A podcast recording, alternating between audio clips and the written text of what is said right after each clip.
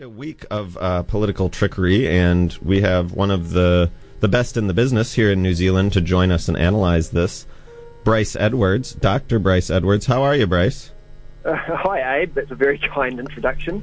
I, am great, but a bit uh, a bit snowed under at the moment because, of course, this is amazing for political, you know, commentators and and just political geeks like us who, you know, like to see exciting and interesting things happen in politics, but it's quite hard to follow as well. It's uh, it's, it's been just uh, we had a drought really. I think for a long time in politics, where not much was really happening of interest, and then suddenly it is all happening. So your head must be exciting, but also a bit bewildering. Your head must be spinning. I mean, I often wondered reading your political roundup columns just in normal weeks how you possibly keep up but it's i mean it, it is physically not possible to digest the volume of media coming out now about these rapid developments. How, how do you keep up? Huh, yes no i don't think i do really. Uh, I, I, I, try. I guess i have a fascination with politics and i'm a bit obsessed so um, i put far too much time than is healthy into politics following it all. But um, no it is very hard. Well thanks to you and commiserations to your family. Yeah thanks yes Indeed. Now, there's three big things that are all interconnected um, and have all kind of fed into each other this week um, that I want to try to cover. Of course, we have the Jacinda mania. Is it warranted or unwarranted? We have the absolute meltdown in the Greens. And of course, this is all um, measured and tethered together by the changes in poll numbers. Of course, uh, Metiria's gamble, uh, her risk initially paying off, shooting the Greens up, bringing Labour down, forcing Andrew Little's resignation, causing the rise of Jacinda Ardern, bringing us Jacinda mania. Now the Greens are faltering. Um, it's like some sort of Greek tragedy, isn't it? It's all connected, and one, you know, one effect or one sort of major impact leads to another and it's you know it, it's quite a story, isn't it? You're right. Now, one thing I really wanted to ask you. Let's start with the green situation. It's just it, it is spectacular. It is absolutely spectacular. I've never seen anything like it in my watching 15 years of New Zealand elections, and there has been some crazy stuff coming out uh, in previous elections and huge upsets. Uh, but it's just so it's such a coincidence. I mean, it almost seems impossible that this is just an own goal that evolved that the Greens sort of did to themselves. Is that really what happened? That's how it's played out in the media, but it almost seems too perfect. Do, do you have any indication that there was a threat that this information was going to come out anyways, or or do you think this evolution that we've seen over the past week or two is genuine? Well, I, I guess the larger context of all of this is that we're living in more radical times internationally and New Zealand. Like we're seeing lots going on in terms of, uh, you know, there's a desire from the public for more authentic politicians and a bit more radicalism. And so I think that's what the Greens were responding to. And I don't know if there were any uh, motives from Metiria Turei to get this news out about her past benefit uh, fraud um, to try and beat off, you know, this becoming a scandal. But um, I think she was, yeah, just purely trying to uh, tap into the zeitgeist of uh, people wanting, you know, these big conversations about um, those at the bottom, about politicians that are willing to talk, you know, about. Um, uh, yeah, uh, themselves and their uh, less than perfect lives. So I think it is all kind of chaotic, but it comes out of that kind of zeitgeist, as I call it, of um, at least some parts of the population wanting some radicalism, and she's delivered it. And uh, but it hasn't it hasn't really been well thought out by the Green Party. I don't think they were prepared, and they're not really used to being so radical.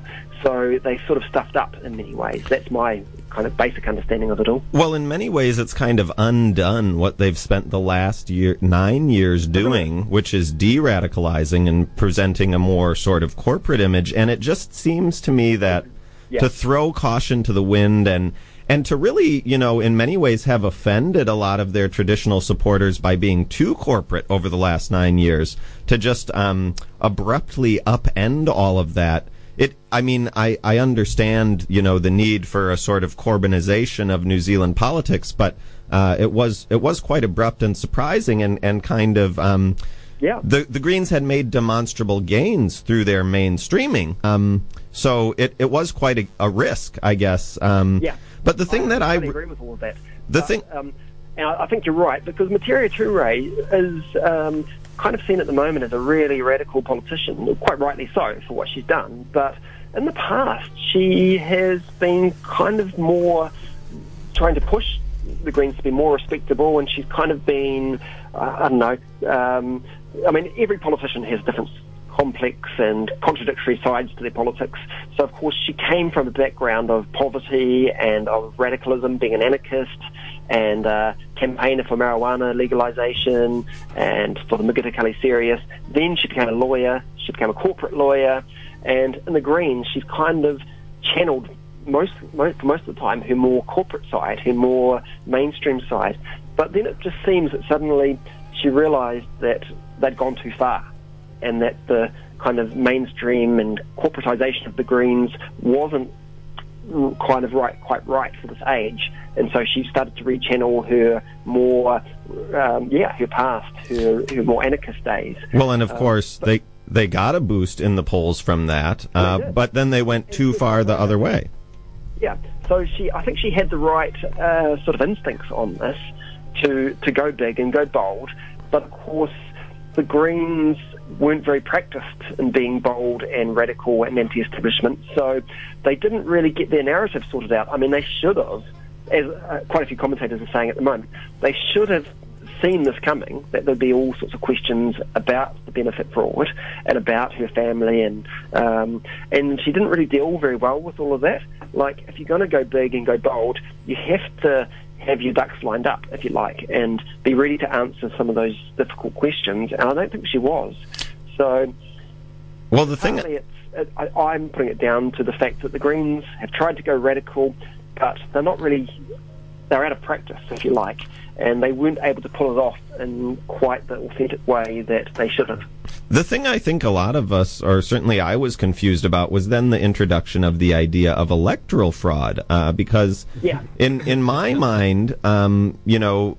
People had come to terms with this idea that she had committed benefit fraud, and yeah. I think they were prepared to give her some leeway. And then I guess the question came up you know, were you living with the husband of your child for which you were claiming the DPB and you refused to name on the birth certificate? And, and I felt as though people would have been prepared to accept that, but it almost seems as though because that was seen as too great of a sin in this narrative that they tried to present, she used the excuse of, oh no, I wasn't living with him, I was just committing electoral fraud. Now, you know, Andrew Geddis has commented that yes, it was fraud, but it was at the lower end. But I myself have been a, you know, a dull, bludging, aspiring student politician uh, for a long time as well, and it certainly never ever crossed my mind that that that type of thing would be acceptable. And I and I really feel like, you know, saying, oh, it's no big deal if you just go vote where you want or try to help your friend. That that is more undermining of the fundamental principles to yes, me. I mean, I, I, I, guess the conversation here is really about what was her greatest crime, so to speak, in terms of you know the public view. And it was always strange that it was the electoral fraud one that seemed to do her in more.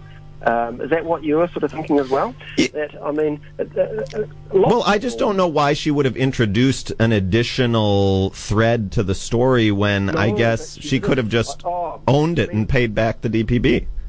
Yeah, um, well, I think it's pretty straightforward that she didn't have a proper story worked out before she went with this announcement. She hadn't thought through, or the party hadn't even thought through, all the consequences. And they should have known that um, the media, quite rightly, was going to dig up and just try and verify the story and see, you know, if it all makes sense. And part of it didn't add up, I think, is the problem. Because, yes, she seemed to the facts stated that, well, she seemed to be living with her partner. And um, if that was the case, that was even bigger benefit fraud. And so she instantly had to deal with that and explain that um, she wasn't actually living with her partner, that she just had it uh, listed, her name listed there for electoral reasons. And I don't think she foresaw that that was going to make things even worse. getting to be a pretty complicated story. Then, of course, we yeah. had the. Um, you know, the gun to the head scenario by the two uh, old white male senior well, Green MPs. Um, that's what ultimately did her in, I think, is because her own side, I, I think together with Jacinda Ardern and kind of throwing her under the bus a bit, um, both Labour and some Greens kind of turned against her. So no longer was there any kind of united front. And the public just are always, you know, after watching politics for decades, that's the one thing I've come to see that there's just always a bad public response to disunity and parties looking like they're in chaos. So if the Greens had, had have held it together, and maybe if there'd been a bit more support from Labour, uh, I think she might have survived but it looks so bad having her own colleagues turn against her. Well, and given that she's resigned now, and that's what uh, Kennedy Graham and David Clendon were were kind of asking for uh, when when they went public. I mean, it seems as though obviously hindsight is twenty twenty, but she should have resigned a lot earlier to just stem the bleeding. I guess. Um, yeah, I, I guess you're right. Also about the hindsight thing. that's right, and to some extent, she's being seen as a martyr, but she would have been even more of a martyr, I think, if she had gone uh, when things really started heating up. Uh, there would have been even more sympathy for her. Now, I, I again, I have trouble keeping up, and small children as well. And but but this yeah. morning they seem to say the thing that that finally pushed her over the edge into the resignation is comments from some of her family members or her uh, the the other grandparents of her children. Can you fill us in on what exactly that was? Because I did not well, catch I, that. I, I, can't say exactly because the details aren't uh, public as far as I know. But um, this was on Radio New Zealand. Uh, they had received uh, a conversation, or someone had approached uh, them from Metiria Turei's family, from the um, I guess the family of um, Paul Hartley partner. Yeah, it might even been her partner. So I'm I'm suspecting that it was actually her ex-partner, but who knows? Um, certainly, someone from that side of the family got in touch with Radio New Zealand and said, "Hey, no, uh, Metiria Turei wasn't starving. Uh, my family was giving her um, some sort of support." Right. So, um, um, and so that made things worse. It, it, just showed that things were digging up into her family in a way that wasn't comfortable for her. It was making the narrative even worse for her, the, you know, the whole story. And I mean, I think anyone can see that that would have been personally very difficult for any politician to start having your family torn apart like that. Oh, totally. Now, of course, moving on to some of these other issues, the big political paradox on the left is this swapping back and forth of poll numbers. Labour looked weak. New Zealand, uh, New Zealand First and the Greens shot up, and there was all sorts of, uh, you know, crazy talk about Winston being prime minister and uh, how the Greens were going to eclipse Labour. Now it's sort of snapped back, and, and we've seen the Jacinda effect, but that's basically been completely at the expense of the Greens and New Zealand First. So I'm just wondering, yeah, what you think about this catch 22 of how the polling numbers get shifted around on the left. And then, of course, that brings us to Jacinda Mania, um, mm. which is really driving these numbers. But as of yet, does not appear to have a lot of substance to it. I'd wonder what you think about that. Wow, you've got lots of questions there, Abe. But the one about the the polls changing. I mean, we have to wait and see some other polls before we can be too sure. Um, last night's one was quite definitive in a sense that it contained um, the voting reaction up until Tuesday, so it included Monday and Tuesday, mm. and it showed, of course, that yes, Greens and New Zealand First had lost ground, and Labor had been the beneficiary of that. Uh, and my feeling is that will keep going. My feeling is that Labor's on a roll, and for a lot of voters, there's you know, what we call the bandwagon effect, mm. whereby voters actually see success in polls in particular, and it makes them more inclined to support uh, a politician or a party, and less inclined to support one that is going downwards. So it has a self-perpetuating effect, which is, you know, good or bad depending on how you look at it. But it's um, it, it is the problem, I guess, with polls that um, they push people to think a certain way. So nonetheless, I can see Labor just continuing to go up on this basis. Well, interestingly, Winston has had no scandal, and he lost as much or more as the Greens, depending on what poll you look at. Yeah, Yeah. I think he was cut out of the conversation a lot. So we just heard much less from him. But also, you know, there was a lot of former Labor supporters that were crossing over to him in Hmm. recent weeks because Labor seemed so hopeless under Andrew. Totally, totally. And, and so they were looking for something a bit more exciting or a bit more, you know, challenging against the government, perhaps. And now that that's changed with Ardern at the reins, yeah, I, I- I just expect some of that would head back to, to Labor. So New Zealand First is really going to have to now um, lift its game, um, and I think they probably can because Winston Peters has always got various tricks up his sleeves. Um, and you know, we've got the Todd Barclay scandal that's still bubbling along under the surface, and that's one of the strange things about politics at the moment uh, is that that would normally be a major scandal about these texts that have been deleted by the Prime Minister, um, but we- we've hardly heard anything about that. Um, but if Winston Peters does have copies of these uh, texts, and it's quite possible he does, I don't know, um, he will be inclined to release them next week, and that will put him back in um, looking as if he's a major player in politics. But I, I guess the main thing I'm saying is that I think that Labor will continue to rise in the polls, mostly at the expense of New Zealand First and the Greens at the stage. Well, and finally, then, Jacinda Mania, is that to say that uh, we have entered such a sort of media driven electoral system now that even Yeah. if there is no substance and the media keeps flogging Jacinda Mania, they'll just keep going up? Oh, she's the, she's the darling of the left. She's the darling of the media, and it's entirely understandable because she communicates well. She appears, you know, very well on television and face to face and meetings.